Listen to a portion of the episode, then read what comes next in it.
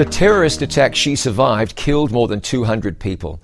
Despite her terrible injuries, she bravely endured surgery after surgery. When she saw the men who were eventually tried for the savage attack, Therese Fox said, They didn't look evil. Evil doesn't always look evil, and who is inherently evil? Human beings who commit atrocities are essentially pawns, their minds given gradually to the powers of darkness, preparing them for the time that they'd be a tool in the devil's hands. There was even hope for Judas, but selfishness led him to take step after step away from Jesus till he was fully given to Satan.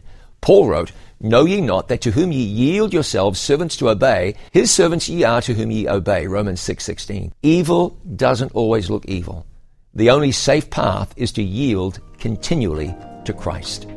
I'm John Bradshaw, for it is written.